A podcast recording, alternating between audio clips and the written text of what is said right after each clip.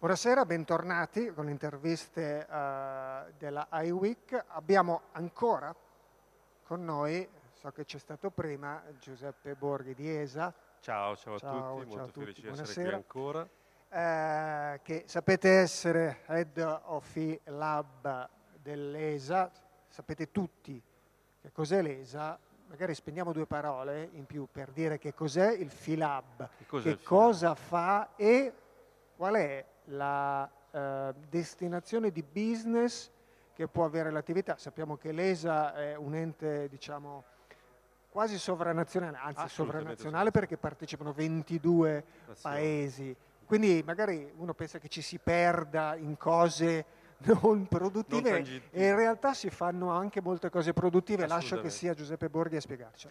Va bene, allora l'ESA come abbiamo detto è l'Agenzia Spaziale Europea, quindi 22 nazioni si sono messe assieme per sostenere questa organizzazione e io lavoro in una parte dell'ESA che si occupa di osservazione della Terra, quindi satelliti che guardano la Terra e producono quantità di dati per cosa? Per scopi scientifici ma anche per scopi di business, di creazione di business e di crescita economica. All'interno di questo direttorato dell'ESA il FILAB è l'Innovation Lab di osservazione della Terra. Cioè la nostra missione è quella di identificare e aiutare la generazione di innovazione, anche intelligenza artificiale, ma anche cose strane come quantum computing, neuromorphic computing, blockchain, NFT, con l'obiettivo di fornire non soltanto ricerca, allora non saremmo un innovation lab, ma utilizzare questa innovazione e dare un impatto in ambito scientifico, in ambito commerciale, industriale e in ambito di sviluppo sostenibile. In particolare noi abbiamo la responsabilità di gestione del programma di commercializzazione di osservazione della Terra. Cosa vuol dire? Che se ci sono imprenditori che hanno delle idee di business, le quali coinvolgono l'utilizzo di dati di osservazione della Terra e di infrastrutture satellitari di questo tipo, noi forniamo un cofinanziamento per lo sviluppo di prodotti innovativi, prodotti e servizi, fino all'80% per start-up, diamo un supporto tecnico e di business e non chiediamo nulla in termini di equity e di IPR. Noi ci vendiamo come i migliori venture capitalist di questo mondo, perché diamo soldi, supporto tecnico, competenza, non chiediamo nulla se non un ritorno di investimento da parte dell'industria a 3-5 anni. Senza fare spoiler, possiamo dare un'indicazione, un esempio di che cosa vuol dire provare a fare un business con i dati di osservazione della Terra? Cioè, Guarda, cioè, che cosa si potrebbe andare a potrebbe creare? Cioè, magari qualcuno che ha già sì, fatto sì, un sì, business in tal assolutamente. senso. Allora, il primo contratto che è stato firmato, questo programma è abbastanza recente, quindi noi è circa 4 anni che stiamo gestendo questo programma e ci sono già 64 aziende che noi stiamo finanziando. Okay? 18 di queste hanno già completato il loro sviluppo e le metà di queste stanno già generando revenue. La prima di queste è un'azienda eh, austriaca e olandese che è un'azienda di, del mondo agriculture, produzione di patate. Il loro obiettivo era aumentare lo yield di produzione delle patate, quindi aumentare la produttività della patata. Come? Utilizzando i dati che arrivano da satellite per capire come stavano le loro culture, i loro terreni e quindi decidere quando irrigare, quando fornire concimi al fine di aumentare la produttività. Quindi l'obiettivo era quello. Altre aziende si occupano ad esempio di valutare il rischio di infrastrutture o di real estate che sono legate a, che ne so, cambiamenti climatici o alla situazione diciamo, eh, di criticità relative a tutto quello che ci può venire in mente. Altri si occupano nel mondo oil and gas di fare il monitoraggio delle infrastrutture al fine di identificare i leakage di, petro- di petrolio o di metano.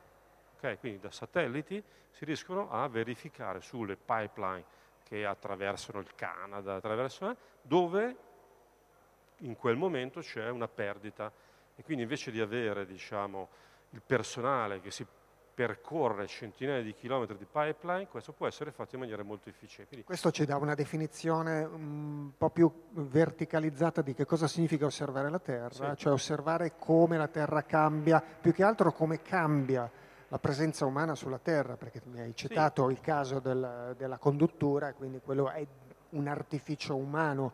È questo che va questo, osservato. Tutto quello che... Allora, eh, i sistemi di osservazione della Terra sono di fatto delle telecamere che stanno a 400 km, 500 km sopra Analizzo, di noi. è un Google uh, Street View dall'alto. Assolutamente. Google Maps, le immagini che si vedono su Google Maps, gran parte arrivano da sistemi di osservazione della Terra.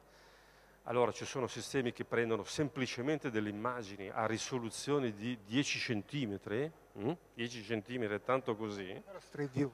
Ecco, appunto.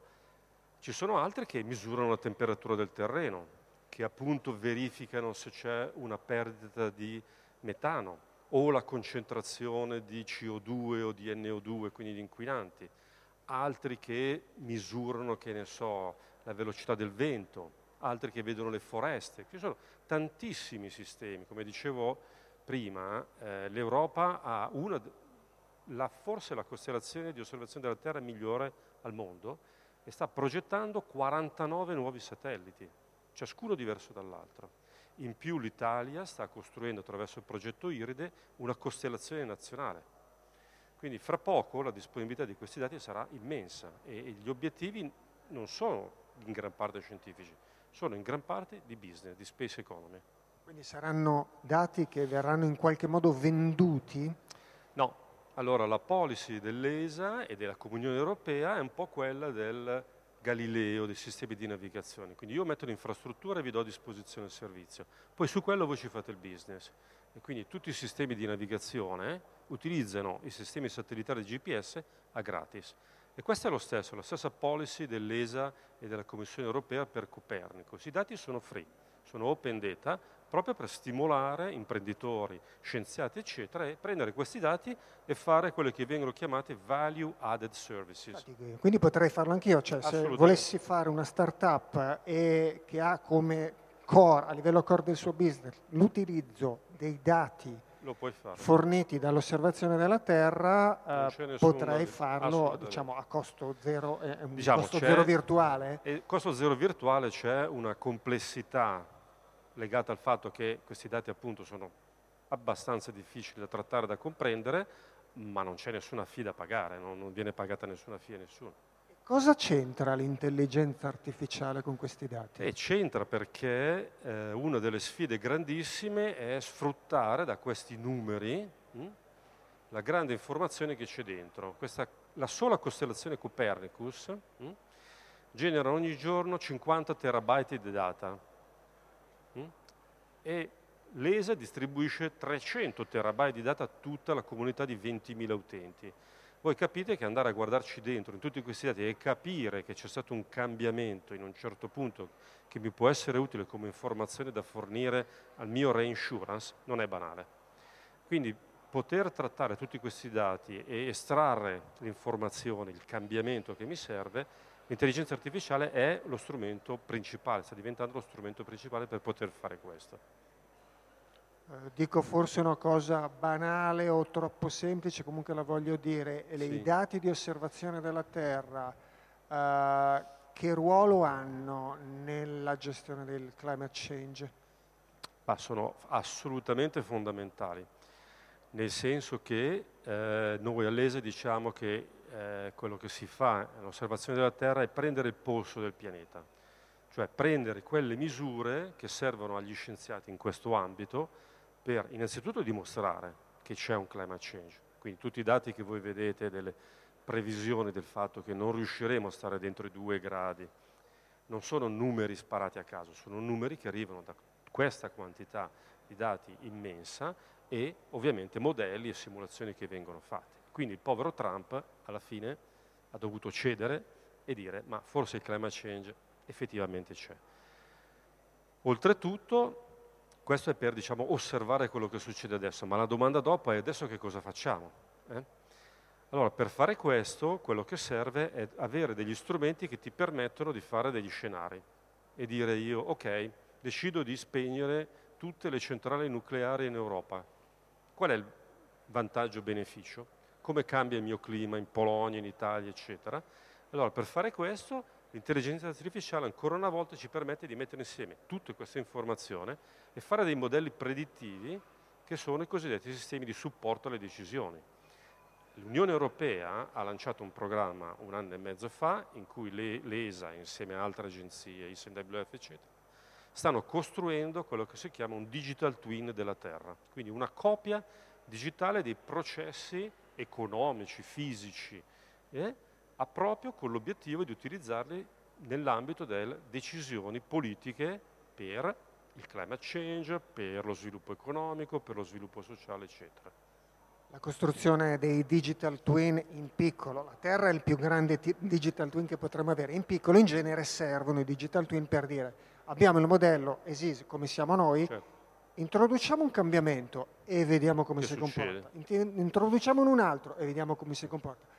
Quando avremo il digital twin della Terra, e c'è già un punto di domanda, quando avremo, eh, poi, secondo punto di domanda, che cosa ci faremo con quel digital twin? Quindi due domande in una. Allora, quando lo avremo, la, il primo prototipo, il quale conterrà di fatto due digital twin, il primo è legato a quello che si chiama la climate adaptation, quindi comprendere come adattarsi ai cambiamenti climatici che avverranno, ed il secondo è quello che è legato agli extreme climate event, quindi la valutazione degli, degli eventi estremi, tornado, eh, alluvioni, eccetera. Questo, il primo prototipo dovrebbe essere pronto nei prossimi due anni. Okay? Dopodiché questo sistema verrà continuamente espanso, eccetera. Allora, questi due eh, primi digital twin hanno una valenza eminentemente scientifica e politica, quindi l'utilizzatore finale è il governo, sono i governi, sono gli scienziati. Si sta ovviamente ragionando a come espandere questo concetto verso il mondo del business, perché ovviamente politiche industriali devono tenere conto di aspetti sociali, di aspetti di geopolitica, di aspetti del climate change e questo io penso sarà il passo successivo che avverrà nei prossimi anni. Però sono d'accordo con te, la sfida di fare un digital twin è una sfida che al momento della Terra non è risolta, non c'è un, una soluzione, è dal punto di vista computazionale, informatico, eccetera, di fatto una delle sfide più grandi che l'umanità si è posta. Okay? Quindi è un processo che proseguirà nei prossimi decenni, non è una cosa che finirà fra due anni. Okay? Per tornare all'intelligenza artificiale e chiudere questa nostra chiacchierata, eh, prima eh, chi ci ha preceduto eh, nell'intervista che Pega ha, ha, fatto alla responsabile digitale di Carrefour è stato citato, perché oggi in plenaria hai detto eh, che, me lo sono scritto, l'intelligenza artificiale è un fattore abilitante, come lo è stato il fuoco, sì. l'elettricità e poi internet. Allora, il fuoco l'hanno inventato gli uomini preistorici. L'hanno eh, scoperto gli uomini. Sì, l'hanno scoperto. L'hanno trovato, detto, oh, ma è utile. L'hanno scoperto. Le altre due cose, l'elettricità e internet, e uomini più vicini a noi. Però diciamo tutto è iniziato da, da allora. Se è veramente un fattore trasformativo l'intelligenza artificiale dell'umanità, vuol dire sì. che siamo proprio in un momento di passaggio a, a fare, siamo in un momento in cui l'umanità farà quel quello che gli americani chiamano un quantum leap. leap. Allora, diciamo, tutte le innovazioni, o diciamo, gran parte delle innovazioni che abbiamo visto fino a uh, Turing von Neumann, quindi anni 50, erano tutte innovazioni che erano votate a che cosa? Aiutare noi esseri umani a migliorare le nostre prestazioni meccaniche, aumentare la nostra forza, la capacità di fare un lavoro, farlo per più tempo, ok? L'intelligenza artificiale di fatto ci aiuta, è uno strumento che ci aiuta a fare cosa? A fare la cosa che ci definisce come esseri, il pensare. Ed è la prima volta che lo facciamo, giusto? Quindi stiamo andando a toccare una parte che è la parte essenziale di noi, con eh, tutte le possibilità, virgola, i rischi che abbiamo discusso oggi, di andare a toccare uno strumento così potente. E come dicevamo stamattina, la caratteristica fondamentale dell'intelligenza artificiale è, uno, la profondità di come ci può cambiare, proprio perché va a toccare questo aspetto che è, ci definisce. Okay? E secondo è la velocità con cui lo sta facendo, una velocità che neanche internet ha dimostrato, è veramente una velocità di un altro ordine di grandezza. E quindi dobbiamo darci una frenatina e capire bene dove stiamo andando e i passi che serve fare. E io sono molto contento perché oggi nella plenaria è stato chiaro che la comunità ha molto presente l'elemento della responsabilità e del dire ok, abbiamo una bomba atomica positiva nelle mani, ma potrebbe anche essere una bomba atomica negativa. Quindi andiamo con responsabilità. È stata la keyword proprio è stata di la oggi. keyword di stamattina. La keyword dominante è stata la, la, parola responsabilità. Sì, sì, sì, Poi l'analisi delle parole dette oggi ce lo dirà, ma sarà, sarà, sarà questo. Sarebbe interessante anche andare a, capi- a, parlare, ma non abbiamo tempo, dei legami che c'è tra in- intelligenza artificiale e, e, e e quantum computing, perché qui si apre eh, fisica beh, quantistica che si aprirà. Ci lavoriamo al eh, so. ci lavoriamo Immagino che ci lavoriate, eh, arriverete forse a scoprire che in realtà non esistiamo perché siamo come Matrix, no? Che quello un po'... È, siamo tutti dei field, eh, siamo, siamo tutti dei campi. Però sarà, sarebbe, sarà bello scoprire. Sarà bello parlare. Magari, magari cominceremo a parlarne la, l'anno prossimo. Va bene, quando cominceremo a generare un po' di business da quello. Bellissimo. Ringraziamo, ringraziamo Giuseppe Borghi e concludiamo questa chiacchierata. Grazie, grazie, grazie. arrivederci. Grazie.